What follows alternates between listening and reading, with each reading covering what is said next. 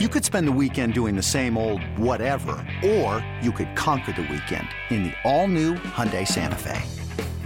Visit Hyundai U S A dot com for more details. Hyundai, there's joy in every journey. What is up, Mets fans? Welcome back to another episode of the Mets Up Podcast, a little trade deadline edition, a little Washington National series to talk about. Definitely a lot going on in the baseball world, especially in the Mets world. So we're going to cover everything here. We're going to talk about the Max Scherzer trade, the David Robertson trade, and then we'll end with the Washington National series, which went really well, a three out of four. I mean, that's kind of like the, the secret headline of this entire episode is that the Mets played really good baseball this weekend. So we'll talk about everything with you guys. Make sure you're following us on all our social media at MetsUp on Twitter, Instagram, and TikTok. Make sure you're also subscribed to the New York Mets YouTube channel so you can see the video version of this if you're listening to us. And if you are listening, Apple Podcasts, Spotify, Google Podcasts, Odyssey, drop us a rating, drop us a review, download, and subscribe. James, back at the ballpark on what might have been the nicest day of the entire year. How are we feeling? It was kind of funny that all this crazy stuff has happened this weekend, like as this awful heat and humidity lifted out of New York City, and now it's beautiful, and it was a wonderful day to just sit in the sun at the ballpark and enjoy a nice, easy Mets victory, but with that weird little sense in the back of your mind of like what had transpired in the last like twenty-four hours, even seventy-two hours, going back to both trades of Max Scherzer and David Robertson. Yeah, we talked about it. Uh, the Mets have made a couple moves. Like you just said, Scherzer and Robertson on the move. Scherzer going to the Texas Rangers. David Robertson staying in division, going to the Miami Marlins. Let's go ahead and start it off with the Max Scherzer trade because I think there's a lot of conversation here, a lot of talk about what's going on, what did the Mets get. A lot of questions I'm sure you guys have. You want to know more about these prospects because let's be honest, some of the people that do a lot of the reporting don't know that much about the prospects. So tell you all about it. Max Scherzer, and was it thirty-six million dollars going to the Texas Rangers yes. in exchange for Luisangel Acuña? A bit of a, name, a mouthful with the name. Luisangel, though, that's how we're going to know him as for the rest of the time. Yeah, because he's not Acuña. While he is Ronald Acuña's brother, and that is the headline that most people went with for this trade because that's the easy reporting. That's what you could take off the top. That's the thing you could say without doing any research, and many people did do that.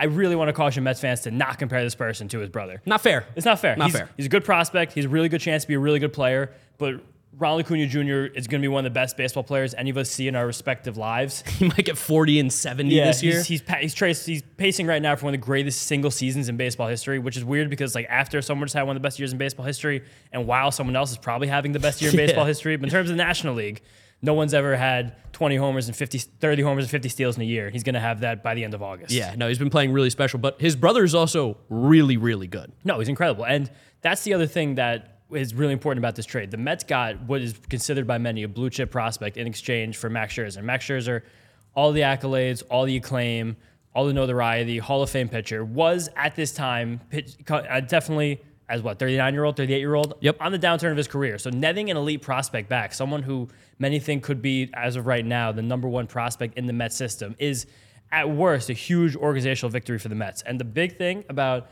Luisangel Acuña is that he's just ridiculously explosive. Twitchy. He's twitchy. He's smaller than his brother. He's only about five eight, five nine. The height's five ten. Some play, places change because he's still also twenty-one years old. Yeah, he's young. He might even have just grown a little bit. He probably grew a little bit since they last measured him on a lot of these websites, but he has, really has a lot of torque. He gets around on the ball. He plays great defense up the middle. Like, if anything, he has raw power and he can move. Yeah, the way I'd, I'm, I'm going to read the description off Baseball America because I think they did a really good job of describing what kind of player he is. Acuña has sex, successfully made the jump to Double A and has improved as a defender at shortstop. He plays shortstop, second base, and center field, which strong up the middle, always super interesting for me. He doesn't project to be the same caliber player as his brother. We understand that. We we basically said that. But he has all the or he has the all-around tools to be a solid everyday player, yes. which is fantastic, fantastic. Everything you want with the explosiveness that he shows. It gives a real ceiling to a guy like Luisangel Acuña. Yes, and something interesting about the defensive linemen that Mark just mentioned, he's been playing more center field recently, which I feel like was a move by the Rangers to make him a little bit more... Show a little yeah, bit. Yeah, yeah, a little more, uh, what's the word I'm looking for? Uh, like Enticing. Attra- attractive in these trade negotiations, because they have a great team, the Rangers. They're especially strong up the middle. They, two years ago, signed Corey Seager and Marcus Semien for combined, like what, almost five hundred million dollars yeah. to be up the middle for them for the next almost decade. So it was going to be difficult for them to find a place for Acuña. Maybe they were, didn't, weren't really that confident in the center fielder. Maybe that's where he winds up. We don't know where he's going to wind up with the Mets yet. But him playing those games in center field recently make me think, especially where the Mets are up the middle as well, think that that's possibly an outcome we have here. And if you look at a lot of the top organizations, when you look at, you know, their prospect pipeline that they've got going on, usually the best prospects come from up the middle. Like yeah. You don't normally hear too many pro, uh, you know, prospect organizations going like, got a ton of great first basemen. Like it's usually like we got a lot of great shortstops, center fielders, catchers. And if you look at the Mets minor league system right now, They're super strong up the middle. Especially the way they've been drafting the last few years. I think about two of the last three first-round picks between Colin Houck, Jet Williams, and Kevin Parada. Yeah. All guys who play at the middle. You look at the Mets roster right now. You look at Francisco Alvarez, Francisco Lindor, and Brandon Nimmo. Something all, we were talking about. Yes, because you're trying. These trades kind of make us all think about next year now more than this year, and like where the direction of the team is going. And you look and you, and no matter what, what you can say is that the Mets are very strong up the middle with those three guys, and they're building a prospect pool which is very strong up the middle. And then whatever happens, guys fan out. Mark Vientos was drafted as a shortstop. Yes, and now we don't know his position, but yeah. That's just how it works. Like, you're a good athlete, you play shortstop when you're young, and then you figure it out later. That's why a lot of people we've heard online obsessing over the, the positions of some of these prospects the Mets have been acquiring. Couldn't matter less. It's, could it, not could, matter at all. Completely irrelevant. If you're good enough, you'll find a place to play and you will be successful. And then that's how you kind of start. You go, and then it happens. But Mark also talked about the fact that Acuña played much better in Double A this year, second go around. He did get to Double A last year, and he had a really tough go of it. He was about thirty percent worse than league average. He was striking out a good bit, and he didn't really get to any power. This year, he's getting to more power. He's twenty percent better than league average. He's cut his strikeout rate by three points, and his walk rate's gone down a little and is still there. And he has forty-two steals yeah. already in eighty-four Double A games. It's the fourth most stolen bases in minor league baseball for players twenty-one years or younger. I That's mean, the, the dude's got crazy speed. And when you have a lot of steals like that in the minor leagues, it tells me two things. One, it tells me just, first of all, you're very fast. Yes, you're very a fast easy. guy. You're really fast. But two, you're kind of very in tune with the game, because a big part of stealing is like understanding pitchers, understanding cadence, Gotta like be a being good base locked runner. in. Yeah, and the fact that you're stealing at, at will, that means you're really in control out there. Yeah, I mean, three fifteen average, three seventy-seven on base, four fifty-three slugging, eight thirty O P S is just fantastic. I Mark, amateur on the I podcast. know, I left, I left the sound on, but I was a pro. I went right through it. That's how you got to handle it. You just got to ignore the sound. Oh, yeah, turn your sound off too now. just, I just see, did. Just in case. But yeah, he's been mashing, like you said, Double A. And you were telling me earlier, it's hard to find exit velos a lot of the time on these minor league guys. It just depends on the stadiums. Right? The, the Rangers Double A stadium doesn't have it publicly available. But Acuña did go to the A F L last year. One of the youngest players there. He didn't exactly have a great go, but he did hit a four thirty foot home run with one hundred five mile an hour exit velocity yes. as a five nine twenty-year-old. Yeah, I mean, if he was a, a a draft pick, essentially, he'd be a first-round pick. He'd be a bona fide first-round pick. He probably, this year's draft, just because it was a little weak on shortstop, yeah. probably been the first shortstop drafted. I yeah, could have been up there. Yeah, I don't think there was anybody else who had his combination of raw power and defensive acumen. No, and it's super important, like Twitch. Twitch is kind of the thing that the pod... I'm not comparing these two, by the way, but just like to understand why we're really focusing on explosiveness and Twitch was one of the reasons why the Padres were so interested in Fernando Tatis Junior Twitchy guy. Twitchy guy. It's like seven inches taller. I know, but I'm just saying, like, twitchy guy. And he, because he was a prospect that nobody cared about yeah. for a very long time. And then all of a sudden, figured it out. That kind of stuff happened.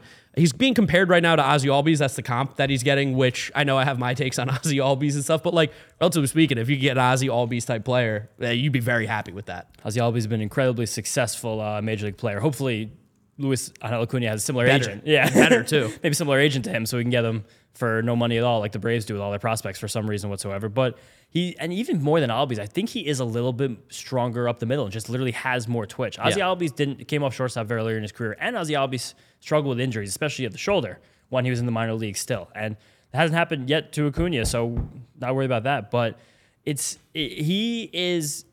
basically as good of a prospect that you'll see traded at the deadline. Yeah. A guy who's in the top fifty, who with a couple a couple more good months of baseball could be pushing the top twenty. And who, who was I talking to that was saying you're just not really going to see top five prospects traded that much anymore? I don't think you ever will, just because they're so valuable, because yeah. they're free. It might have been Matt Eddy. Maybe it was Matt Eddy. It might have been, yeah.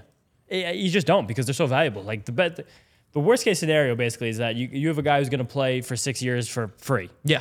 Yeah, that's the end. And like if he's a regular and he's above average, then it's all gravy from there. And you traded the guy, Max Scherzer, who was due a lot of money next year, had been pitching a little bit worse this year than we're used to in the past. Definitely. And you did have to pay some money to get the prospect. And I have a breakdown of the money here. So he was owed fifteen million dollars the rest of the year. We're paying nine million dollars of that. And he was owed forty-three million dollars next year, and we're paying twenty-six point five million dollars of that. So all in all, he's, the Rangers with Max Scherzer are getting thirty-six million dollars to cover him. And that, that's kind of important just because it affects the way the luxury tax penalties work as well, yep. just because we're in that third level of penalties. So the nine million dollars this year is off the books and also kills eight million dollars in penalties because the tax is that you have to pay ninety percent of every single dollar you're over it. So it's eight million dollars off top. And next year, if we're in that threshold, just saying we are, not saying we will be because we don't know what's going to happen yet, it's going to be one hundred ten percent penalty. So that sixteen point five million dollars saves us eighteen million dollars next year. An extra eighteen. Yes, extra eighteen million dollars on top of that. So... that's a significant amount of money. one hundred percent. one hundred percent. Like, trading a guy like Max Scherzer, getting that haul back is is a really good pull. Is a really good pull. I mean, Acuña is like a top fifty prospect in baseball by Consensus. a lot of people. And we said he's going to be the number one guy most likely in the Mets system. It's a very, very good pull. Um, and just to talk about Max Scherzer a little bit, a little bittersweet, right? I mean, part of the reason we're here, we say it all the time, but part of the reason we're here is Max Scherzer, the whole hoopla when he was signing with the Mets that at that super, super late night, rocking the Twitter spaces, having all these people in there. The Mets came in there. The podcast people came in there and found us. Like, we might not be here if Max Scherzer didn't sign with the Mets. So always will be super grateful, super appreciative. We mean might. Well, yeah. we would not. Probably wouldn't be here. That wouldn't have happened. We yeah. would. Yeah, it was a miracle. We went viral. That all happened. And then they heard us, and that's how it worked. But that, it, it did kind of give a bit of a surreal feeling where Max Scherzer signed here, and he kind of like validated what was going to become like the Steve Cohen regime with the New York Mets. And he was lights out last year in the regular season. So had an incredible year. One of the best years of his career statistically. Struggled with injuries, came back, and was great. And then two games toward the end of the year, similar to how he ended his run with the Dodgers after their big trade for him, kind of ran out of gas. That, he's older. It happens. Like, yep. That's okay. And it was just, it, it definitely left a weird feeling in a lot of the Mets fans' mouths. I'm very curious to see if he does, if he does pitch here with the Rangers, because they're coming in what, a month, month and a half? Yeah. What what what the response looks like. Because, yeah, I mean, I think it's going to be interesting. yeah, I I, I, just, I genuinely I genuinely don't know. And it's, as a guy who was j- really so productive here, and also since this year did get going, it was a really rocky start for Scherzer with the injury, suspension, weird first month. Since June first, he has a top ten strikeout minus walk rate in the league. Yeah. And all projections say he's still going to be around a top fifteen pitcher in the league for the rest of the regular season. And usually projections are pretty close to being correct. So there's a good chance the Rangers did just get a guy who is going to be a frontline starter for them in their pursuit of taking down the Astros, winning the A L West, and then storming towards a deep playoff run. But a lot of irony in yes. Max Scherzer being traded. Even less than a year after we interviewed him, it was one of the first big players, the current players that we interviewed last year when we started doing this show. Arguably, like, my favorite interview I've ever done. For sure. It was, it was, it was incredibly fun. It was interesting. So engaging. Yeah. He, he. It was even weird how he did it because John he introduced John, himself to us. Yeah. John was like, you guys want to interview Scherzer? We were like, yeah, sure. We want to interview Scherzer. He's like, okay. And then John brought us down to the dugout in the field. And he was like, I have to run upstairs, but let me know if he comes. And then um, Scherzer, after running sprints in the outfield, just walked up to us. He was like, hey, guys, I'm Max. Ready to do the interview? And we were like, we don't we don't even have a camera. We're like, I started calling John. I was frantic. I was like, John, he's he's ready. He's like, I'll be there in two seconds. Yeah, like, I'm just around the corner. I did John camera got, for that, right? Yes, yeah, he you did. did. And John got right back down. We oh, did yeah. it. And it was a great interview. It was awesome. It was awesome. So probably post that soon. Yeah. yeah. Shout out Max Scherzer. We'll miss you here in New York. Yeah. Uh, appreciate the time. And honestly, I really hope the Rangers do well for a couple different reasons. But yeah, for sure. I really hope they do well. I, I like the Rangers a lot. I like a lot of their players. And it's cool to see. See like a team going for it. You always appreciate that in baseball. Yeah, of course. And it's also just cool to see that as like the Mets, like seeing where they are realistically right now, they got a really good player back in return. one hundred percent. And that's not the only trade that they've made. No. We know that they made another one. David Robertson, uh, right before the series started, going to the Miami Marlins. No, during the series. During the series, technically, during the series. yeah. It's very interesting that the Mets made two trades this weekend. Both of them happened during rain delays. In the middle of rain delays. Yeah. So they got Marco Vargas back from the Miami Marlins, as well as Ronald Hernandez. I'm gonna let you dive a little bit deeper into these guys because there was a lot of there was a lot of hoopla and uproar with this one from a lot of people who, lack of a better term, don't know what they're talking about. I wouldn't say these people necessarily don't know what they're talking about, but I was just saying a lot of times people try to be first rather than actually take their time, find some information, and make an educated take. And yeah, I kind of tweeted it, that. It was interesting that this trade happened first, and I think that kind of lessened the blow of the Max Scherzer trade because... Even though it was great. Yes. There was there was a twelve-hour window where I would say seventy-five percent of Mets fans lost their minds. Yes. That the Mets traded who was their current closer in the season. Because like also that also lessened the blow because... Like, once you trade David Robertson, we know the Mets have had troubles with their bullpen this year. You and we talked of, about it. Yes, we did. You kind of felt the fact that things were going to change if he went. And then he did go, and that made us like, all right, someone else is going to go. Didn't exactly think it was going to be Scherzer. Didn't exactly think it was going to be Saturday evening. Didn't think it was going to be right after he made a great start on Friday, made comments about direction of the team. All that, all that was not expected. But the fact that David Robertson was traded for what was reported as a team with a really bad farm systems, eighteenth and twenty-first, I believe, best yeah. prospects, made some who were both teenagers, who neither were pitchers. A lot of Mets fans were very offended that we didn't go out and get pitchers after drafting, I believe, twenty-six pitchers in the last two drafts combined. Yeah. And I th- I, a lot of Mets fans really got nervous about that, but I do want to assure people that Marco Vargas especially is someone who, one, might be the best f- prospect in Marlins' entire farm system. Yeah. And two, is in general very exciting. Yeah. And I mean, like, talking about like the whole pitching prospects thing back, it's a conversation we had off camera, and you can dive dive into it a little bit more. But you mentioned the twenty-six guys or twenty-five, whatever it is, that the Mets have drafted the last few years. Tyler Stewart's been great. Christian yes. Scott's been great. We just got Brandon Sproat. Mike Vassal's been fantastic. There are a Blade lot- Tidwell just went to Double A. Blade Tidwell, incredible. Yep. There's a lot of names that the Mets have gotten over the last few years that have been really, really good, and they've developed these guys in a very short period of time. So I'm not saying that I know what the Mets are doing with trades and whatnot, but the idea that they needed a pitching prospect is just a farce. It's not true. And there's also this kind of conundrum with trading for pitchers where there's almost this type of like dead zone in acquiring a pitching prospect. And we talked about this a little bit before, like you mentioned, but you want to be able to grab a guy as early as you can, which is from the draft or as an international free agent, because then you can kind of develop all of their all of their traits and all of their habits. You can kind of build their entire plan and take them in from the ground up, right? And then when you get a guy in the middle, like let's say you get a pitcher in high A, double A, even triple A, like a lot of Mets fans are clamoring for, that pitcher is already being developed by the team, and you might have a completely different plan for that. So it's still, while the pitcher might seem close, they might not actually be close, because you might have to undo some things that have been done, change a shape, change an approach, change a sequencing habit that they have, and then bring them back. So even when you, a guy seems close as a pitching prospect, they might not be close. Yeah. Even as of right now, all the pitchers that Mark mentioned, and we've gotten some great content coming out with a lot of these guys on Future of Flushing, John Vito's podcast. They're going to do an interview with Drew Toussaint coming up. There is this kind of like this feeling that right now the Mets have some of the better upper minors pitching depth of any organization in baseball. Yeah. Because of what's gone on for the last basically eighteen months here with these pitching prospects. And like this is where a, a tool like Pipeline, like I think Pipeline's fine, like for, as a as a base research thing, but like when you're looking at prospect rankings, they're so fluid. They're so fluid. They're constantly changing. Guys get better, guys get worse.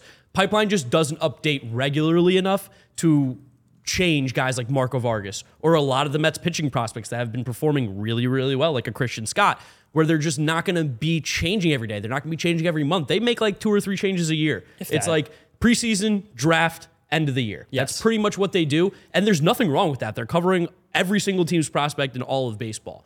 But that's where like the reporting of what the Mets got back or what the Mets pitching depth in their farm system gets leaves you a little wanting more, is because they're just not giving you the full scope of what's happening. And that's why there's a lot of value in using resources, especially like Baseball Prospectus, Baseball America, and Fangraphs. And we had a lot of people from those three outlets who are three of the most trusted prospect sources in the world. Even some Mets haters. Yes, even some Mets haters. Even someone who John's referenced before, is Jared Seidler, said that he was absolutely over the moon. He's a Baseball Prospectus prospect writer specifically, and a Mets fan, over the moon by these two returns for the Mets, just from a prospect perspective, because these guys are some people who have elevated their standings this year. Yep. Marco Vargas last year was a seventeen-year-old in the complex. Like he had a great year, but like it really, it, that just doesn't really matter. You're seventeen years old. Best case scenario, what? You're four years to the major leagues? Yeah. Luisangel Acuña was a prospect who was very up and down because he was explosive. He had a lot of swing and miss, struggled with pitch selection, but had all the raw tools. He had a really bad go last year in Double A in his first time there, and a really bad time in the A F L. So he dropped down. This year, he's been great there, so he went back up. And that's, again, like Mark said, where Pipeline falls short, where it doesn't update as frequently. Not that their data isn't as good, but they're just less frequent. Baseball America is very proud to update. I think Matt Eddy told us every single month. Yeah. And that's a new initiative they've done this year. Fangraphs and Prospectus, they're rolling these prospect updates out kind of just ad nauseum the entire season. Guys playing well, they bump them up, they talk about them, they get aggressive, and then they can kind of make, shift, and maneuver when they have to.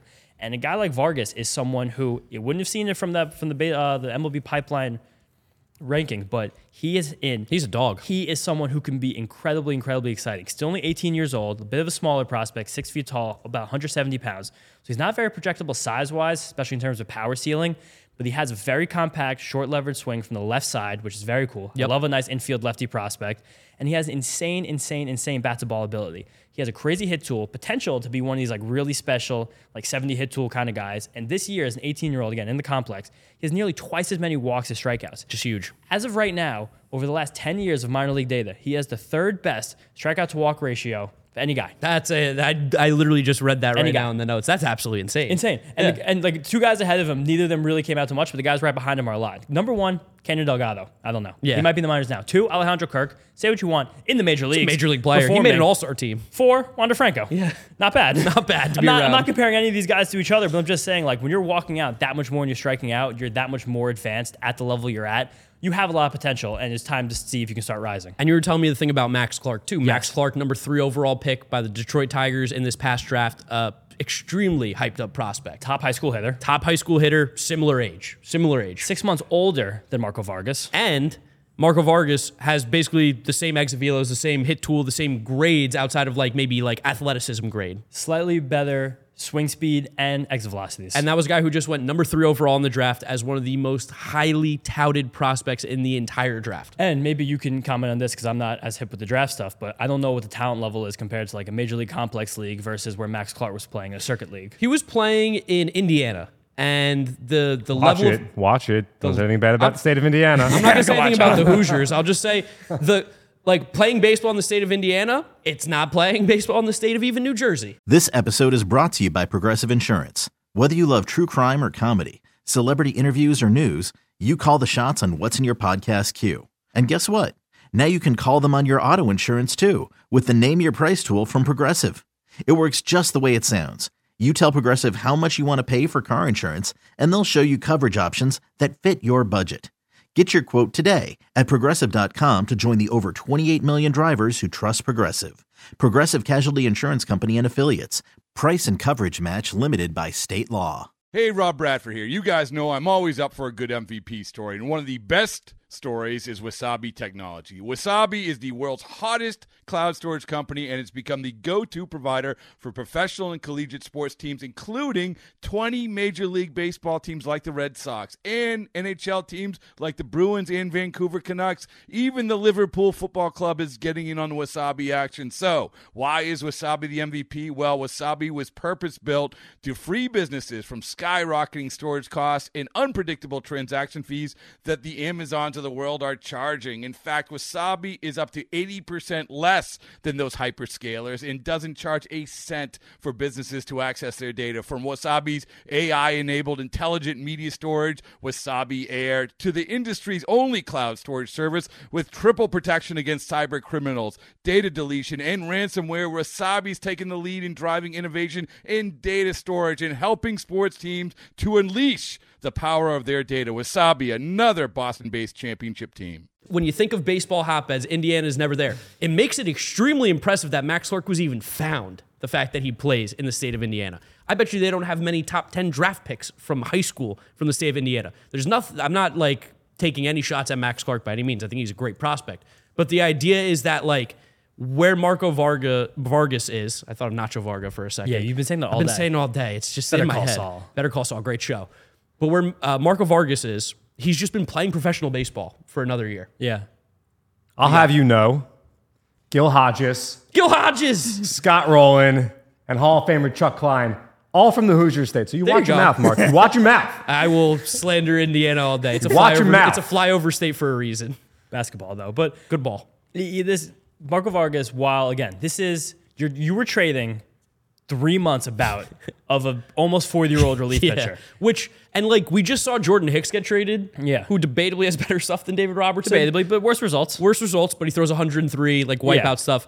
They, he just got traded to the Blue Jays for Sam Robertson and Adam Klopfenstein, who are like twenty-three-year-old double-A pitchers who are like a whole lot of nothing. Yeah, Klopfenstein's a kind of a meme in the prospect world because he's, for some reason, been M L B Pipeline top one hundred for years, yeah. and we don't really know why. Those are guys who are lock, rocking like twenty percent K rates at like the league average age yeah. in double A. Like, I'm not saying they're not good players, but like the idea that the Mets were going to be able to flip David Robertson for this like next great pitcher was insane. There was no. no shot it was ever happening. Vito made a good point earlier. He's like, we're going to trade him for Noah Syndergaard and Travis Darno. Like, that's not happening again. No.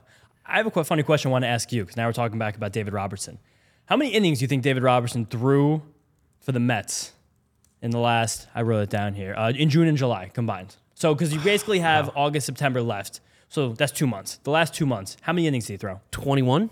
nineteen and two-thirds. Okay, I was close. So nineteen and two-thirds for the Mets in the last two months. So you traded about twenty innings of a closer on a team that is decently out of the playoff race for a prospect who, a lot of risk. So much Super, risk, yeah. but a ton of ceiling potential. And a guy who is known as being very exciting, very projectable. He he kind of reminded me, just looking at his profile, watching his swing, and seeing these complex stats. We'll see how he does. John, he's going to Port Saint Lucie, right? Yeah. Yeah. Well, Remind- maybe. Maybe. Okay, maybe. We'll take a maybe. Strong maybe. Adel Amador. He's been one of the fast biggest rising risers. prospects. Yep. Yeah, and same height, same kind of short swing. Amador's a switch hitter, and he's a little bit bulkier, but he's two years older, so Vargas has the ability to get a little bigger. But Amador right now is projecting as one of the best prospects in the whole league, based purely on the data. Get him on the Randy Arozarena diet. Chicken and rice. Chicken and rice. Chicken and rice and push-ups. Yeah, and push-ups. Yeah. A lot of push-ups. That's all you need. And and we got another prospect back in this deal. Yeah, there's someone, one more. Yeah, someone with a very similar profile as Vargas. What's his name? Ronald, Ronald Hernandez. nineteen-year-old, complex catcher, similar skill set, also more walks and strikeouts. Definitely a little bit lower rated, but similar idea. Just get a guy in the complex who's playing much better than league average, looks incredibly advanced. Good hitter. And push him up. Just keep moving him. Yep. There's, Couple uh, assets. There's a lot that gets talked about in the world of prospects from people who just have a baseline understanding. And I'm not going to pretend like we're experts by any means. No. But we for sure know a decent bit. And past that, just knowing where to look. Yes, research. Like undertaking the extra ten minutes before you send your tweet. Yeah. Goes a very, very long Such way. Such a long way. And I remember years ago, other trades that Mets have made for relievers. We once traded Addison Reed for Gerson Batista, Jamie Callahan, and Steven Nugosic. Yeah, lots so of big some, names there. Sometimes you get pitchers who are M L B ready and it really is not going to turn out so much. So even though these guys are eighteen, nineteen years old, very high risk with their high ceilings, like sometimes the guys who are closer also high risk. Jimmy Callahan's shoulder like fell off. It was yeah. done. Couldn't pitch anymore. Steven Nugosic, say what you want about him. He did make it. Gerson Batista, part of another trade that we can't, we're not going to talk about. That much. We got Edwin Diaz. Yeah, we got Edwin Diaz. Great trade. A trade that really worked out. Like a trade of the hothead for the best closer ever. There's also other context to consider. Like you mentioned Hernandez. He came over to the States two years ago, struggled a bit in the F C L. This year, his O B P has increased by one hundred thirty-five points. A lot. As he learns. Vargas is stateside for the first time, so These are young. These are young people. Forget players. These are young people that are coming to a brand new country for the first time ever. For the first time ever, having brand new experiences, and you Language. Can't just look at the baseball reference page as much as you want to. And I'm yeah. inclined to do that as well. But there's a lot of context. And when a guy thrives in his first or second year in the States, there's reason to be even more excited about a prospect like that. I had a, uh, I got a class in South Carolina. It was about like the business of baseball, and it was taught by the guy who owned the Columbia Fireflies when wow. the Mets were part, were affiliated with them. And he used to be the owner of the Savannah Sand Gnats. And he told a story, which was very funny because I was the only Mets fan, obviously, in the class, about this young prospect that was in Savannah as a sixteen-year-old for the first time ever in America by the name of Wilmer Flores. And he goes, like, I like basically brought him in as part of my family. Like, he's a child who doesn't speak any English in Savannah, Georgia, which couldn't be less baseball inclined at all. He's like, these kids, like, there's a lot of growing that goes on for a lot of them outside of also playing baseball with the pressure a lot of times of, like, being extremely successful. This is what their family might need sometimes. Could you imagine dropping sixteen-year-old Mark in the Dominican Republic? Absolutely not. So just exist. Live your life. Absolutely go, not. Go, go be a superstar. I, I would fail. I yeah, would right? fail. It seems really hard. And also, just as we wrap up this conversation, I know Mark also wants to go through a little bit of who the Marlins had ranked ahead of these guys, but you really just...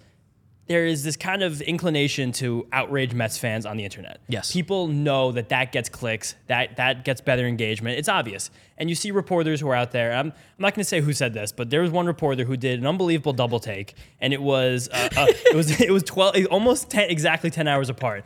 His tweet, the first one when this trade happened, started with texted with an M L B scout who admits he doesn't know much about these young minor leaguers. That's where it should have ended. Shouldn't shouldn't shouldn't. End. Once you write that, you should not send a tweet. So I'm now commenting about someone's comment who admitted, and I'm telling you, they admitted they know nothing about these players.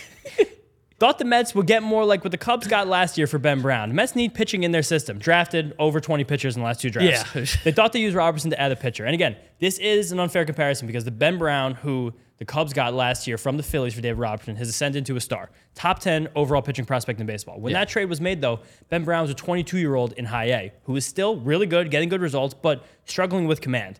And since then, he's had meteoric rise.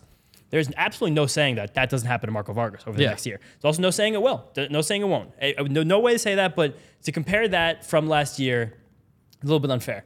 Another other thing that people were getting, uh, first actually, I want to close this loop here. Same person tweeted ten hours later, heard from a former G M who wanted to defend Epler. I get the fans won't like the trade, but this is how you build a strong farm system. You bet on the best talent, regardless of position, age, or level, based on your organizational scouting, not a prospect ranking. Give it some time. Correct. The same person said those two tweets ten hours apart. I mean, it's just word vomit, like yeah. at that point. It's Whatever. Just crazy. But and people were upset about the fact that the Mets made this trade days before the deadline, where it's, it logically that could make some sense, especially the Ben Brown thing. That the idea happen. Of leverage. Yeah, waiting, leverage, like work. But technically...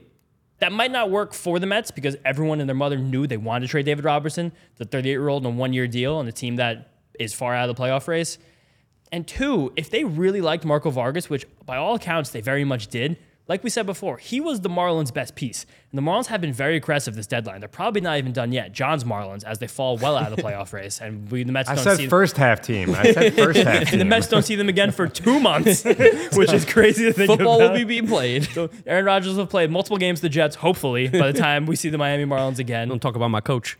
Don't talk about my coach like that's a low blow. But if this is the guy you wanted and they're going to dangle him for other relievers, other hitters, other starting pitchers, then you have to just make the trade. Yeah. If you circled this guy, and a lot of prospect people are saying he probably already is a top seventy-five prospect with another good year, especially if he gets good results in single A. Could be the Mets' second best prospect, by the way. Literally, he could be. If not the third. He could be. He could really push all the way up the system, all the way up prospect ranks. By the time M L B Pipeline comes out next year, he could be a comet. He could be meteor rising.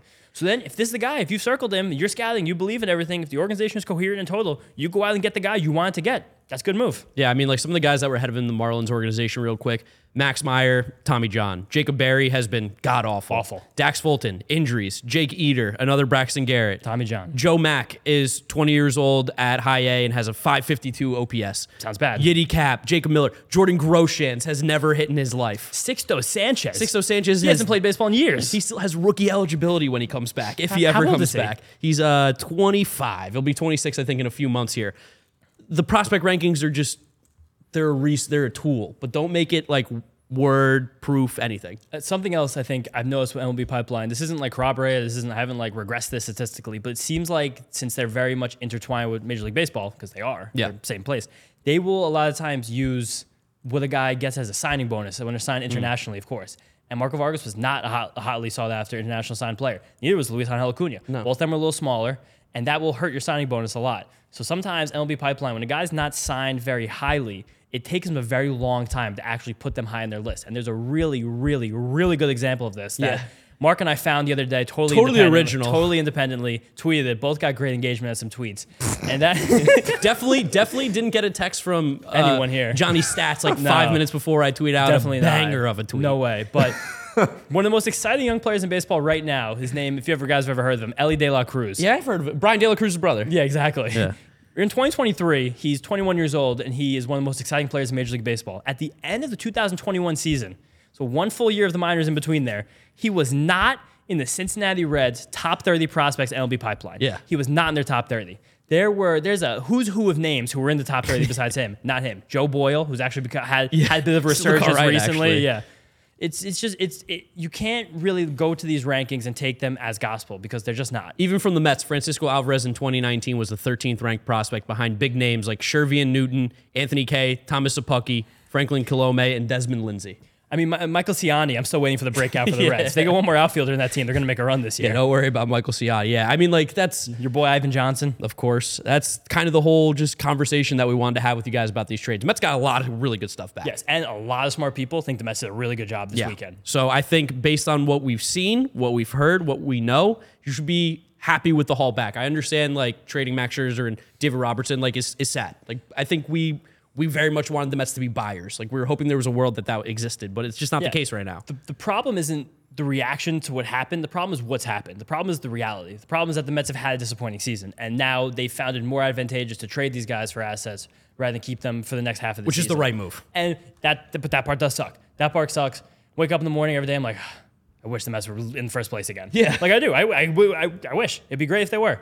But sometimes you have to you have to see the forest through the trees. And that's it. And despite all that, the Mets took three or four from the Nationals this weekend. Yeah, they, they really played did. really good baseball. Really good baseball. fourteen and nine so far in July. Yeah, I mean, it's been great. Talk about game one. Kodai Senga, again, so great, so fantastic. Great. It is even a game where he wasn't really getting the same amounts of strikeouts compared to walks I've seen in recent games. Only three walks and only five strikeouts. We had fourteen whiffs and six innings.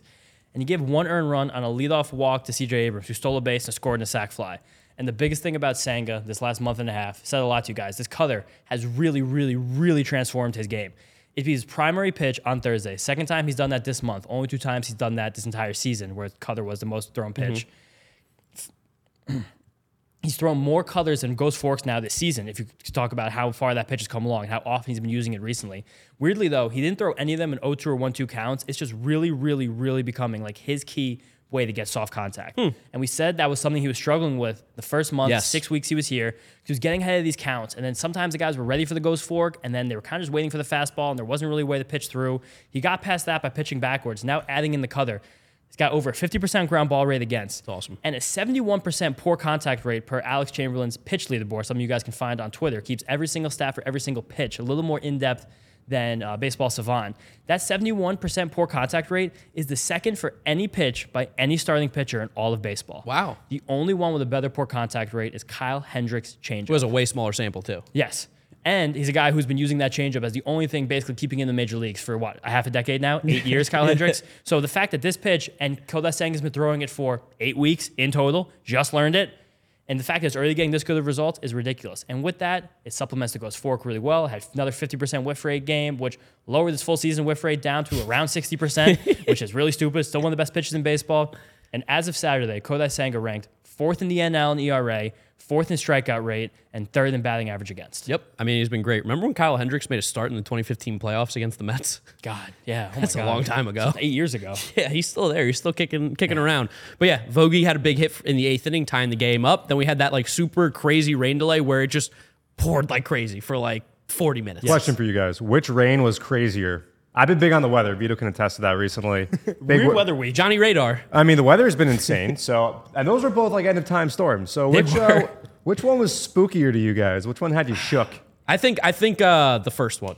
Thursday. Yeah, yeah. Thursday nights. Because I was in the car that uh, during that oh, game. Oh, that's I, not good. No, no, my my sister very nicely came and picked me up to go home for the weekend to Jersey, and once she got to me, she was like, you have to drive back. I was like, all right, that's super fair. You said and your sister's a little scared, too, driving. She's gotten so much better since she like lived and like worked in Southside Chicago. Nice. She's, she's really good now. She used to be not so good, but now she's really good. I hope she listens to this. I hope Shout maybe out Julia. My mom or dad hears this. Shout, Shout out, out Julia. Julia. Thanks, John.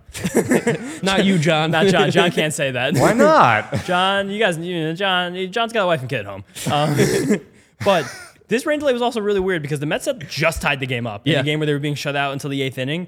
And before that rain delay, David Robertson was warming up in the bullpen. Yeah. And during the rain delay, Brooks Raley came out after him. A lot of people were like, well, I wonder why that happened. And then we figured out why that happened. It yeah. kind of made the whole David Robertson saga get a little weird as well. Yep. Mark Canha with the sack fly. Mets win this game. Brooks Raley with the save. Brooks Raley with the save. Best closer in baseball. Brooksy, baby. Let's go. Game two.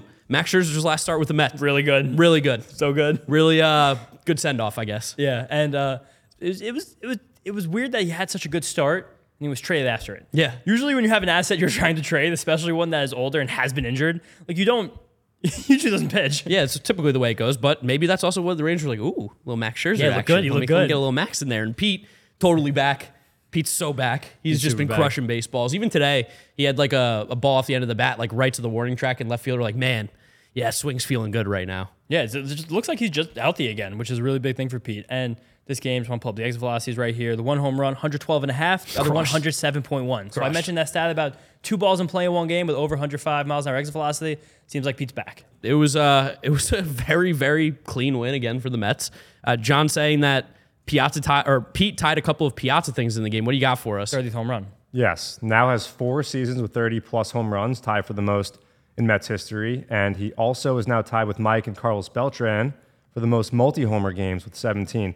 And his first homer went four fifty-three. Wow. He has the same amount of home runs hit four hundred fifty feet or more as Shohei Ohtani wow. since he broke into the league. Wow. So yeah. That's awesome. That guy's a freak. Yeah. And there probably was a, the best power hitter in Met history. Yeah. Yeah. He's probably the best power hitter in baseball since he came up. He's like twenty-five home runs clear of the field. Like we said last episode, it's ridiculous. But also something super nerdy, super weird baseball scoring thing happened this game. Didn't mean anything, but I thought it was funny. Keeper Ruiz dropped a foul pop-up by Jeff McNeil. And it prolonged the at-bat, so ruled an error, and then Jeff McNeil hit a single. Yeah. Yeah, so it's funny. So it's still ruled a hit, even though it would have been unearned run if he came around to score. Yeah. Just nerdy baseball thing I thought was kind of yep. cool. Nerdy baseball seconds. For sure. Then yeah. you have game three. The torrential rain caused a delay, and as that delay was happening, Max Scherzer gets traded. The Max Scherzer trade's happening. I was at my house. I was prepared to make a video, record the Scherzer part, because all the reports have been coming out already. And then it was like eight fifteen. Hadn't heard anything. I was like, I'm going Weird to the hour. game. Weird hour. Weird hour. I'm like, I'm going to the game because it's delayed. eight thirty. I sent my parents away. My parents came to go, go to the game with me. I'm like, go without me. I'll meet you there. As soon as I get out of the Uber at Citi Field, my phone starts buzzing. Max Scherzer has been officially traded to the Texas Rangers. I'm like, this is unbelievable timing for me trying to make a video. Because we're like ten minutes there where it seemed like It would, it would, like this might not happen. Based on Twitter, it got a little scary. Yeah, it would, it would have been quite awkward. Uh, saga, I think, as Heyman called it. Someone, yeah, someone well, called I'm it blocked. Saga. Yeah, you wouldn't have seen that. A lot of saga. Saw John Heyman in the city. Yeah, I was just walking around in New York. Turn on the corner, I go, oh my God, it's John Heyman. I'm standing right next to him. Was he wearing like gym shorts? He was just hanging out. I mean, respect it. Respect it. Among the yeah, people. Yeah, it was uh, another tough start for Carrasco, who's had a really rough go of it. And the fact that we watched Max Scherzer go as he was getting crushed in the first inning, that was that was a weird moment. How about Reed Garrett, though? Let's talk about him. Reed Garrett looked good. I'm not going to lie. Reed, Reed Garrett looked really good. It was only his third appearance of the year. He'd been he'd bounced around the Orioles, Nationals, Tigers the last few years. Primary pitch was a slider and was above ninety miles an hour. Nice, nice. hard, nice hard slider, too. ninety-seven mile an hour fastball with pretty decent hop, good okay. rising action, and he mixed in a splitter. It'll also look good. Okay. Could be a find. Could be fun. Could be a find. Something we're going to learn probably as the season goes on. We're yeah. going to find some guys. Scherzer can get more innings. He almost did three innings, too, and we'll still, we'll still hot by the end of it. Yeah, and Mark Vientos, home run. He's been hot since he yeah. called, got called up. I think you said six for eighteen. I think it might be seven for twenty-one. Or is it six for eighteen? I thought I saw seven for twenty-one on Twitter today. Regardless, he's hitting three hundred since he's been called up. Go. Extra base hits, doubles, home runs.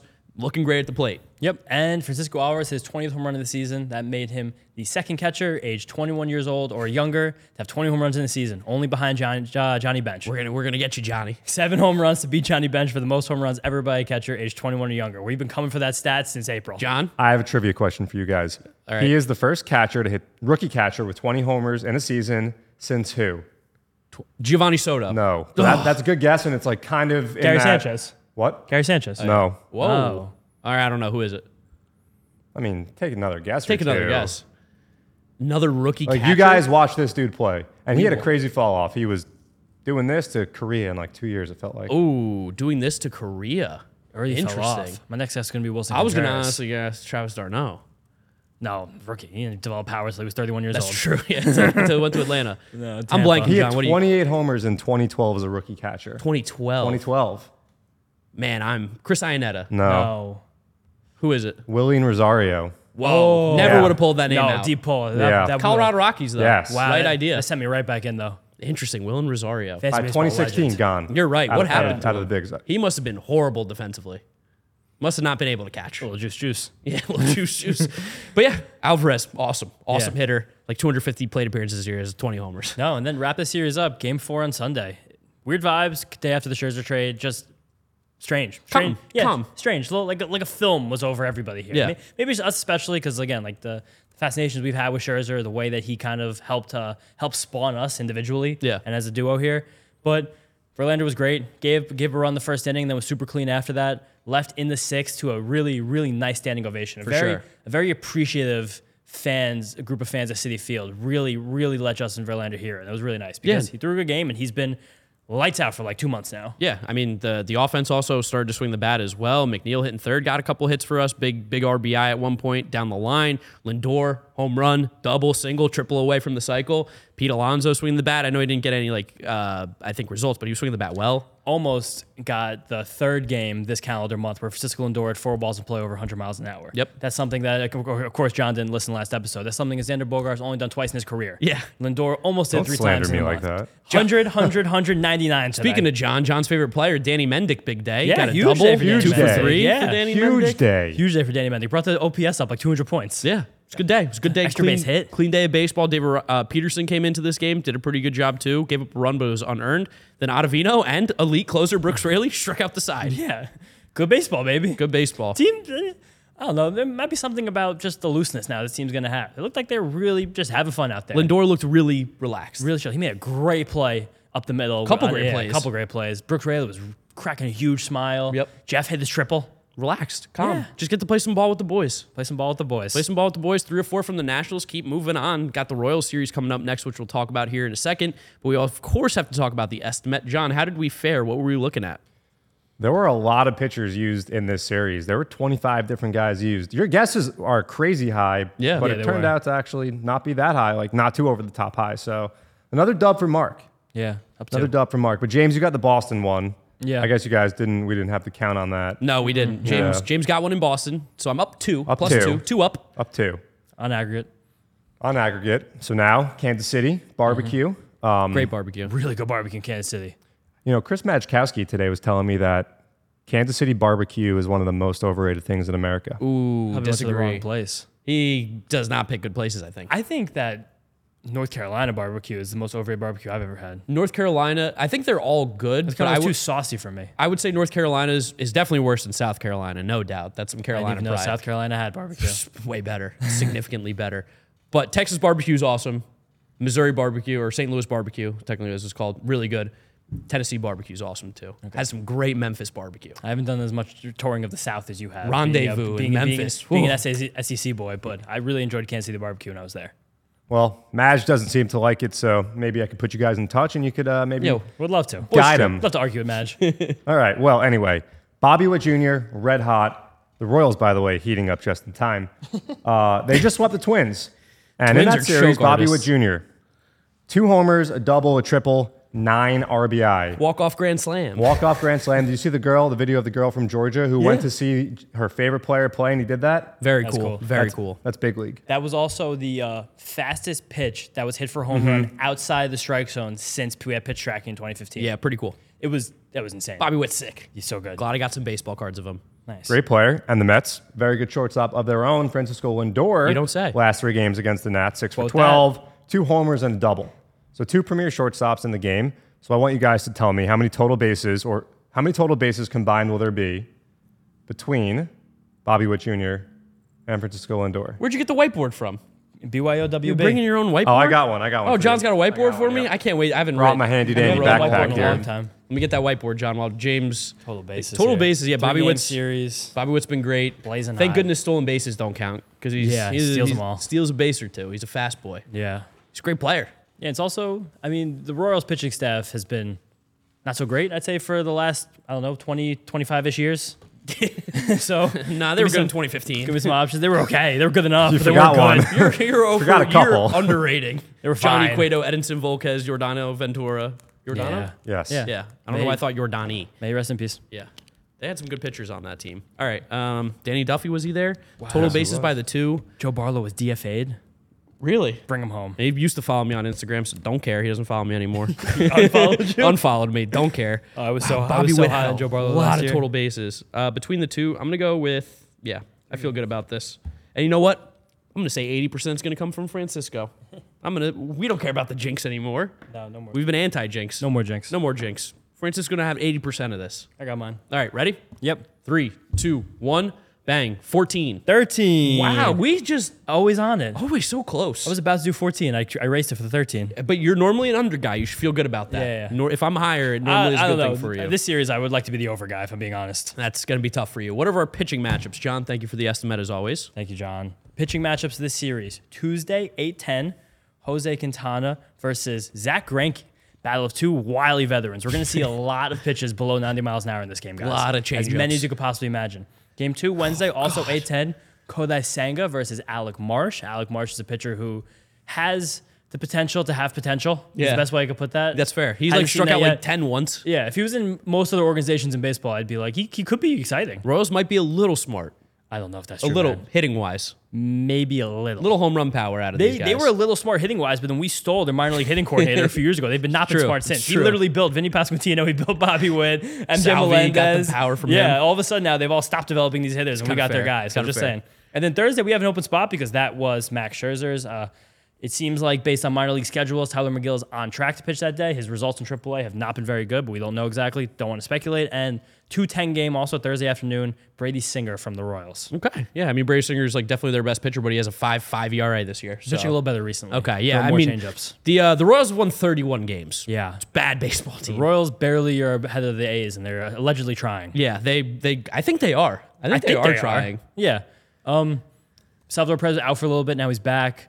Michael Garcia is someone who's a little bit exciting, I would I say, at top of their order. He is... Oh, no. I thought he was cousins with uh, the Acuñas. He is He's a lot of a lot of Major League Baseball people in his family. Okay. I don't remember exactly who, but he has a lot of connections there. Yeah. Uh, Bobby Witt's incredible. M J Melendez has had not so good of a season, but he is a pet guy who still hits the ball really hard and has a lot of potential. Um, past that, they they started Nicky Lopez at, at first base. What? On Sunday. He's, what, five eight? He's also, like, Rail one thin. of the best defensive middle infielders in baseball. It doesn't make sense to put him at first base. They didn't care. Follows me on Twitter. Nice guy. There you go. They didn't care. So, yeah, uh, I'm not going to tell you guys the team's very good, but they're not. Their cool thing is, like, in the bullpen, they have some guys that throw a little hard, and they do have John's favorite left-handed opener, Ryan Yarbrough. Yeah, they do. Shoved today. Of course he yeah. did. Shoved We're today. We're going to miss Yarbrough. Sorry for John. Carlos Hernandez also going to be the reliever. I shout out. He is uh, probably some of the most electric stuff in I baseball. I texted you about him. I think like last year and then no. the World Baseball Classic, I was like, this dude. Because he, because he, I was really hot on him a few years ago because he came into their rotation when they just had an opportunity and it's a good park to pitch. So deep fantasy baseball league, you're like, give me the guy that throws one hundred miles an hour. He looked really bad. He's kind of changed the shape on his fastball a little bit, which is a really hard thing to do, really weird to do that. And he has a good slider. Really looked incredible in the World Baseball Classic. And he's had not a good year results-wise this year in the bullpen, but his stuff is off the charts amazing. He's a guy who like maybe someone can just... can trick the Royals into, tra- into trading him. Because the three sixty E R A, maybe the Royals would be like, oh, yeah, he's not really that good. But he's really good, very good. You're going to see him throw an inning and be like, whoa, Carlos Hernandez. So that's your guy to watch this series. Yeah, I mean, sweep. Let's sweep him. Yeah, let's start playing some good baseball. Let's sweep. Let's lose. Get, let's get let's confident. Lose. Let's go. Let's go wild card. Mets went fourteen and nine in the month of July. Solid month. Month's not over. No? Oh, they're off tomorrow. You're yeah, right. Yeah, the month month's is over. over. Yeah, fourteen and nine yeah. in the month of July. Keep playing good baseball. Keep winning some games.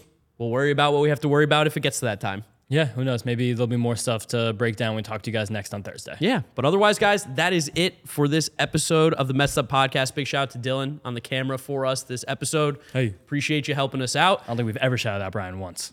We've well when he was sleeping, when he was taking yeah, a nap. Time? One time. Yeah, yeah, Dylan. Dylan's getting ready for Royals Yankees. He's got he's got his Gunnar Henderson T-shirt at home. He's ready to go. But yeah, big shout out to Dylan. Thank you guys for listening. Thank you for watching this episode of the Mets Up Podcast. Make sure you follow us on all our social media at Mets Up on TikTok, Instagram, and Twitter. We're gonna have a lot of content coming out for you guys these next few days. Uh, if you're watching the YouTube version of this, New York Mets YouTube channel, subscribe over there. And if you're listening, Apple Podcasts, Spotify, Google Podcasts, Odyssey, drop us a rating, drop us a review, download and subscribe. James, what's your Twitter? James underscore Shiano. At Draft Neck Mark with a C. Thank you guys for listening. Thank you for watching, and we'll catch you on the next episode of the Mets Up Podcast. Peace out. Peace out. See you guys next time.